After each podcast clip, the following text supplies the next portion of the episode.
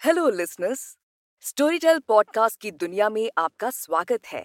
Storytel एक audio book app है जिसमें आप दस हज़ार से भी ज़्यादा किताबें सुन सकते हैं, कभी भी और कहीं भी। स्टोरीटेल लाइब्रेरी में आपको मिलेंगी वेल नोन राइटर्स की बेस्ट सेलर किताबें। और साथ ही साथ आपको सुनने को मिलेंगी स्टोरीटेल ओरिजिनल की कहानियाँ हिंदी, मराठी और इंग्लिश में। स्टोरीटेल पे ओरिजिनल्स को सुनने का अपना ही एक अलग मज़ा है। इसका श्रेय जाता है हमारे क्रिएटिव राइटर्स और टैलेंटेड वॉइस आर्टिस्ट को। स्टे ट्यून फॉर मज़ेदार गपशप हमारे आज के स्पेशल पॉडकास्ट में, जो है स्टोरीटेल ओरिजिनल इश्क के दाने।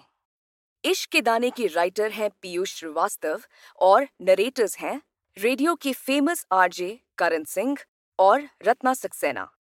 ये हमें बताएँगे कहानी के कुछ पहलुओं के बारे में कैरेक्टर्स किस तरीके से लिखे गए कहानी किस एहसास में लिखी गई और वो दोनों राइटर्स के बारे में क्या सोचते हैं?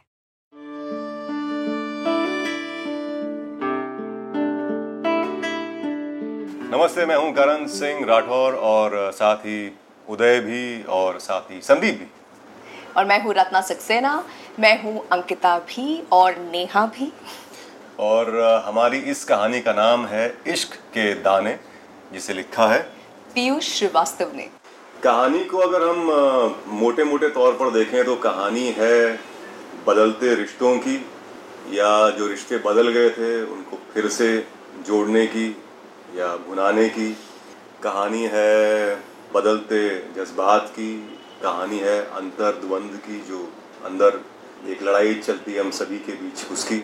और अगर इसको हम यू नो समझाने की कोशिश करें तो मेरे हिसाब से कहानी है उदय और अंकिता की। क्या होता है जब दो लोग जब प्यार में पड़ते हैं और यंग एज में इतना प्यार में पड़ जाते हैं कि दोनों के दोनों की बियॉन्ड कुछ दिखता नहीं है। अचानक उनकी राह अलग हो जाती है अपने अपने रास्ते चले जाते हैं और 18 साल बाद फिर से मिलते हैं। और फिर क्या होता है दोनों के बीच में? तो ये पूरी कहानी है। You you know know, uh, क्या चीज़ बहुत सरप्राइजिंग मुझे लगती है। जैसे इसमें इन इनकी जो कहानी है यूँ कह सकते हैं कि एक प्यार था जब वो लोग नाइव थे मासूम थे। एक प्यार जब वो समझदार हो चुके हैं मच्योर हो चुके हैं।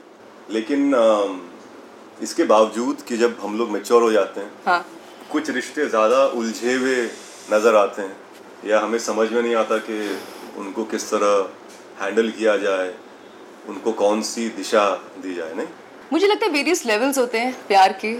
जब यंग होते तो बहुत लड़कपन होता है। समझ में नहीं आता कि कहाँ जा रहा है, लेकिन ज़रूर, ये ज़रूर मालूम होता है कि प्यार है। और मैं प्यार भी हूँ और इसके आगे कुछ और दिखता नहीं है, उस लवर के आगे कुछ और दिखता नहीं है। लेकिन मुझे लगता है धीरे धीरे धीरे धीरे जिस तरीके से आप ज़िंदगी में आगे बढ़ते हैं, जैसे हर दिन, हर साल आप में एक चेंज आता है, एक बदलाव आता है। करते करते शायद पाँच साल बाद या दस साल बाद प्यार के मायने बदल जाते हैं। नज़रों में कुछ और ही छलकता है कुछ और ही दिखता है। यही कुछ कहानी है उदय और अंकिता की जो हम इस कहानी में दर्शाना चाह रहे हैं कहीं ना कहीं इश्क के दाने में। उदय से मैं कहानी में काफ़ी आगे आके मिला। तो मुलाकात मेरी उससे थोड़ी बाद में हुई। आ, लेकिन काफ़ी हद तक मैं उदय से रिलेट करता हूँ क्योंकि वो शांत है कम बोलता है। जो बहुत ज़्यादा करण का कैरेक्टर है। डेप्थ है उसमें। या यूँ कहूँ कि वक्त उसकी ज़िंदगी में डेप्थ ले आया। कुछ चीज़ें ऐसी हुई और लॉस जब लाइफ में होता है अगर आप उसे बहुत अगेन अवेयर रहकर एक्सेप्ट करते हैं तो डेप्थ आ जाती है। वरना कड़वाट आती हैं तलखियाँ आती हैं शिकायतें आती हैं। तो इसने मेरे हिसाब से ज़िंदगी को बहुत पॉजिटिव वे में लिया। जो नुकसान हुए उसको बहुत पॉजिटिव वे में लिया। इसलिए इसमें एक डेप्थ है उसमें एक सुकून है। He is alone but not lonely वो है उसमें। uh, वो uh, उसने जब प्यार किया था तो उसमें भी वज़न था। हम्म। जिस तरह की ज़िंदगी वो जी रहा है उसमें भी वज़न है। तो मुझे उदय कुछ इस तरह का लगा। तो आ, तुम्हें अंकिता कैसी लगी? मुझे अंकिता अंकिता मेरी जैसी बिल्कुल भी नहीं है। जो मैं रियलिटी में हूँ जो मैं वास्तव में हूँ मैं बहुत डिफरेंट हूँ अंकिता से। इसलिए मेरे लिए मोर चैलेंजिंग था इस कैरेक्टर को निभाना। लेकिन मैं ये ज़रूर कहूँगी कि अंकिता जैसी औरतें मेरे अराउंड हमेशा रही हैं शुरू से ही। बहुत ज़्यादा फैमिली ओरिएंटेड बच्चे पति घर बार। मुझे ऐसा लगता है कि आज अगर इंडिया को देखा जाए तो बहुत सारी अंकिताएँ हैं। बहुत सारी अंकिताएँ हैं। हैं। हाँ जी। तो अच्छा लगा एक ऐसा कैरेक्टर प्ले करने में जो जो बहुत ज़्यादा अनकंडीशनल लव में विश्वास रखता है।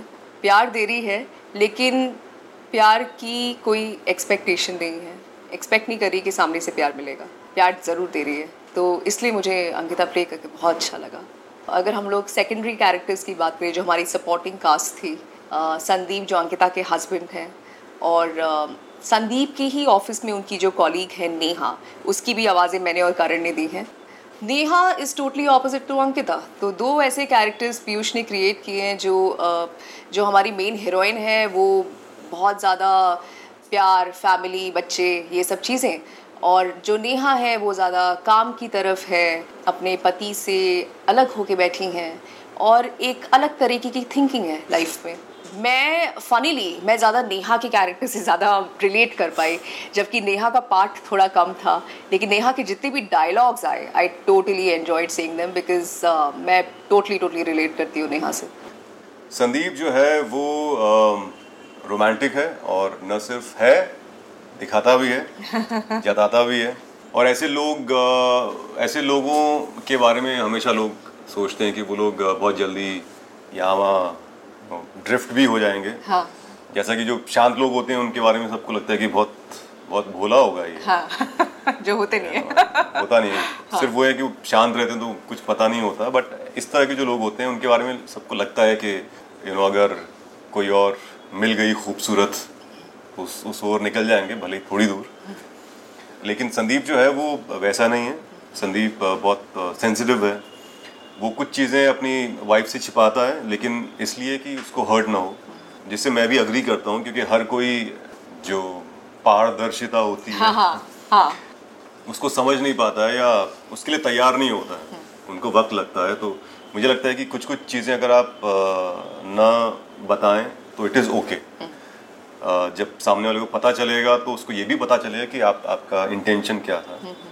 सो so, ये वैसा बंदा है। बहुत अच्छा दोस्त है। कई बार मुझे लगा था कि मे बी कुछ होगा या मे बी ये कुछ कहेगा। मे बी इसकी जो मियाद है जो सरहद है जो लिमिट बाउंड्रीज है ये थोड़ा सा आगे बढ़ेगा। लेकिन क्या होता है ये बताऊँगा नहीं मैं। लेकिन हाँ ये है कि इस तरह के लोग कम मिलते हैं। मुझे ऐसा लगता है। बिल्कुल।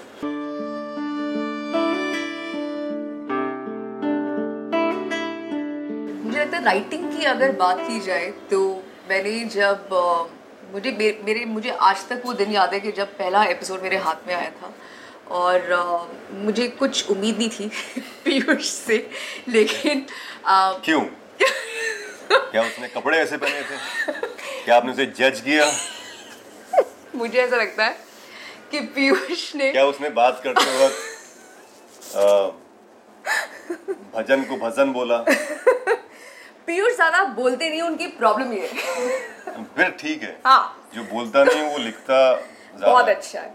तो हाँ ये मेरा एक्सपीरियंस रहा है इस पूरी चीज़ से। तो जब पीयूष जब कहानी बोल रहे थे तो मुझे उस वक्त तक ठीक ही लगा लेकिन बहुत कम बोल कर गए मीटिंग से। और मुझे ऐसा लगा कि अप्रूवल तो दे दिया है लेकिन पता नहीं अभी ये कहानी कैसे आने वाली है।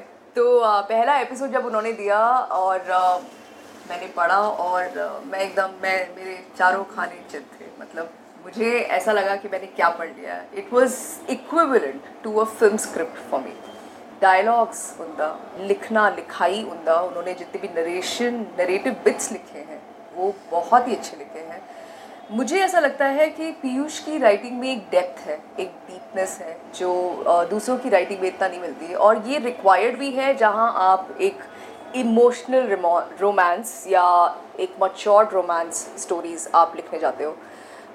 जो प्यार को थोड़ा समझता हो। प्यार का हर किसी का अपना एक नज़रिया है, लेकिन पीयूष मुझे लगता है काफ़ी अच्छी तरीके से प्यार को समझते हैं और उसकी हर लेयर को वो बहुत अच्छी तरीके से एक्सप्लेन कर पाते हैं। तो आ, उनकी राइटिंग में जो मचोरिटी थी वो मुझे बहुत पसंद आई और मैं बहुत इम्प्रेस थी। और this is one of the reasons why I said yes to narrating it कि मुझे वो कैरेक्टर्स को जीना था। मैं उनको ऑन पेपर जी चुकी थी काफ़ी महीनों से। और uh, मुझे मुझे उनको फिर एक प्ले करके जीना था कि एक्चुअली ये क्या है। सिंस मैं भी एक लेखक हूँ तो uh, मैं समझता हूँ कि एक राइटर को uh, हर किरदार में ढलना होता है चाहे वो आठ साल का बच्चा है या पैंसठ साल का बूढ़ा है। और हर किरदार की अलग बोली होती है लहजा होता है उसका जो उसकी एजुकेशन उसके हिसाब से लफ्ज़ भी वो इस्तेमाल करता है। प्लस वो कहाँ से आता है उसका बैकग्राउंड कहाँ से है तो वो भी उसमें झलकना चाहिए। जैसे मुंबई में रहता है तो कई सारे ऐसे शब्द आएँगे जो आप मुंबई में ही बोलते हैं और उनका इस्तेमाल कुछ ऐसे ऐसे वक्त शब्द होते हैं जिनका इस्तेमाल आप मुंबई में नहीं करते हैं। जैसे आप ज़रूरी ज़्यादा बोलेंगे आवश्यकता वगैरह सब नहीं बोलेंगे। हाँ। आवश्यकता में भी इंदौर और लखनऊ और मे बी बिहार यहाँ पे। तो एक राइटर के लिए बहुत ज़रूरी होता है कि वो हर किरदार में ढल सके जो उन्होंने बहुत बखूबी किया है।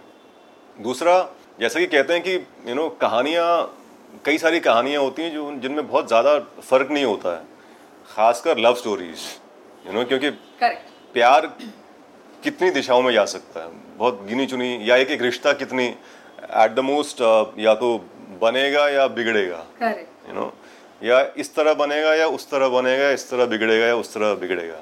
तो जब uh, मुझे पता चली कि कहानी ऐसी ऐसी है तो मैंने कहा कि चलो कहानी में तो मैं ये नहीं कह सकता कि बहुत ज़्यादा कुछ अलग है लेकिन ऐसी कहानियों में मुझे ज़्यादा दिलचस्पी इसलिए बढ़ती रहती है जैसे वो आगे बढ़ती है ये देखने के लिए कि लेखक ने डायलॉग्स के ज़रिए और स्क्रीन प्ले के ज़रिए किस तरह इसे इंटरेस्टिंग बनाया है। तो वो मुझे अच्छा लगा क्योंकि कोई ऐसा मोड नहीं है जहाँ पर मैं बोर होने लगा। हाँ। एक राइटर को ये भी देखना पड़ता है कि हर पॉइंट पर कुछ ऐसा होता रहे जो ऑडियंस को या लिसनर को बाँध कर रखे। नो कहीं भी कहीं भी ग्राफ जो है वो ड्रॉप ना हो। हाँ. तो वो होता रहा लगातार। और मैं ये भी देखना चाहता था यू नो कई सारी कहानियाँ ऐसी होती हैं जिनमें या कुछ रिश्ते ऐसे होते हैं जहाँ पर आप ना हर आप सही गलत बहुत सोचते हैं। जैसे ये है।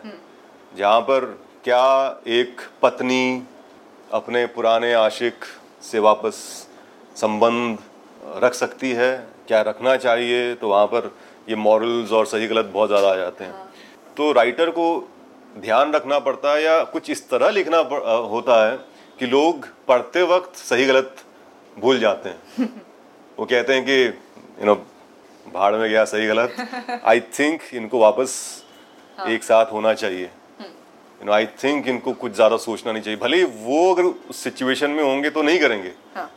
लेकिन एज अ लिसनर वो इतना इंटरेस्टिंग उनको लगता है हर चीज़ इतना घुस जाते हैं कि वो चाहते हैं कि यार इन दोनों का ना हो जाना चाहिए तो वो हुआ।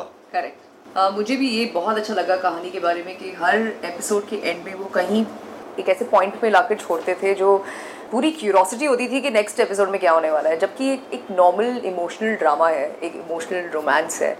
थ्रिलर नहीं है सस्पेंस नहीं है, जहाँ पे आप बहुत सारी चीज़ें क्रिएट कर सकते हैं।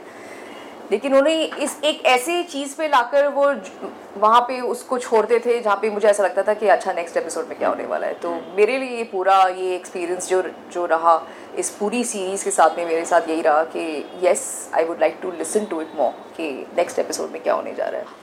Audio stories as a concept मुझे बहुत ही अच्छा लगा। ऑडियो uh, बुक्स जिसको कहते हैं मेरे ख्याल से एक बहुत ही नया कॉन्सेप्ट है इंडिया में अब। और स्टोरी uh, टेल जो अब लेकर आ रहा है इतनी सारी ओरिजिनल सीरीज़ हैं और uh, दस एपिसोड हैं एक एक एपिसोड एक घंटे का है। मुझे लगता है कि uh, हम लोग एक ऐसे एक ऐसे फ़ेज़ की तरफ़ बढ़ रहे हैं जहाँ पे अपना ध्यान केंद्रित करने के लिए हमें बहुत सारी चीज़ें अब मिल रही हैं। और अगर क्वालिटी स्टोरीज या क्वालिटी कैरेक्टर्स की बात की जाए तो स्टोरी टेल अब मुझे लगता है इसी चीज़ पे बहुत ज़्यादा ध्यान दे रहा है जहाँ पे हम आ, ऐसी स्टोरीज़ को एक्सप्लोर करें जो आजकल नहीं है जो आजकल फिल्म्स में नहीं मिलती या टीवी में पाई नहीं जाती या फॉर दैट मैटर नॉवेल्स मैं भी पूरी तरह सहमत हूँ जो कहा है। दूसरा ये कि हम हम हम लोग बहुत सारा वक्त जो है ट्रैवलिंग में गुजारते हैं। और हम सबको कहानियाँ हमेशा से पसंद आई हैं। इसके अलावा यू नो ट्रैवल करते वक्त आप पढ़ नहीं सकते। आप थोड़ा सा सर चकराने लगता है। हाँ। तो इन सभी चीज़ों का तोड़ है ऑडियो स्टोरीज़ आप आँखें बंद कीजिए आप हेडफोन्स लगाइए ताकि बाहर की आवाज़ भी ना आए। आप आराम से सुनिए। आपका सफ़र भी कब कट जाएगा आपको पता नहीं है। दूसरा जैसा कि यू नो तुमने कहा कि फ़िल्में फ़िल्में जो हैं वो बनती हैं यू नो बॉक्स ऑफ़िस को ध्यान में रखते हुए। लेकिन जब हम लोग कहानियाँ चुनते हैं तो हम लोग उन चीज़ों को मद्देनज़र नहीं रखते हैं। तो सब्जेक्ट्स बहुत वास्ट होते हैं। करेक्ट कैरेक्टर्स कई सारे होते हैं। तो इन सब का एक ये बहुत ही खूबसूरत ऑप्शन है अपवाद है। कि हम कहानियाँ सुन सकें। और हमने कोशिश की है कि हम सिर्फ़ पढ़ें नहीं बल्कि उन किरदारों को इस तरह निभाएँ कि आप लोग कहानी को देख सकें। आपको घर भी नज़र आएगा आपको सड़क भी नज़र आएगी आपको पानी भी नज़र आएगा सुनाई देगा। भले ही इनका ज़िक्र है लेकिन अगर आप आपके पास एक अच्छी अच्छा इमेजिनेशन पावर है तो आप इन सब चीज़ों को देख पाएँगे। ये ऑडियो स्टोरीज की खासियत है।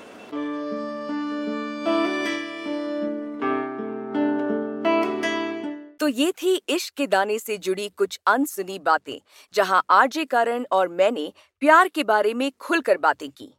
हम सभी की ज़िंदगी में इश्क का एक खुशनुमा पड़ाव आता है, जिससे हम गुजरते हैं। पहले प्यार का एहसास कभी मरता नहीं, वो सारी ज़िंदगी हमारे साथ रहता है। तो सुनिए इश्क के दाने और जानिए अंकिता और उदय के प्यार के सफ़र की कहानी। ओह, सफ़र से याद आया कि स्टोरीटेल ओरिजिनल्स पे जल्द ही रिलीज़ होने वाली है हिंदी सीरीज़ सफरनामा, जिसमें एक बुज़ुर्ग कपल निकल पड़े हैं एक गाड़ी में 120 दिन में 20 देशों का सफ़र करने। और आजकल चल रहा है हमारा पॉपुलर बॉलीवुड पॉडकास्ट सुनहरा दौर विद दीपक दुआ जहाँ दीपक आपसे शेयर करते हैं कुछ हिंदी क्लासिक फ़िल्मों से जुड़ी कुछ अनसुनी बातें। तो आज ही डाउनलोड कीजिए स्टोरी टेल हैप्पी लिसनिंग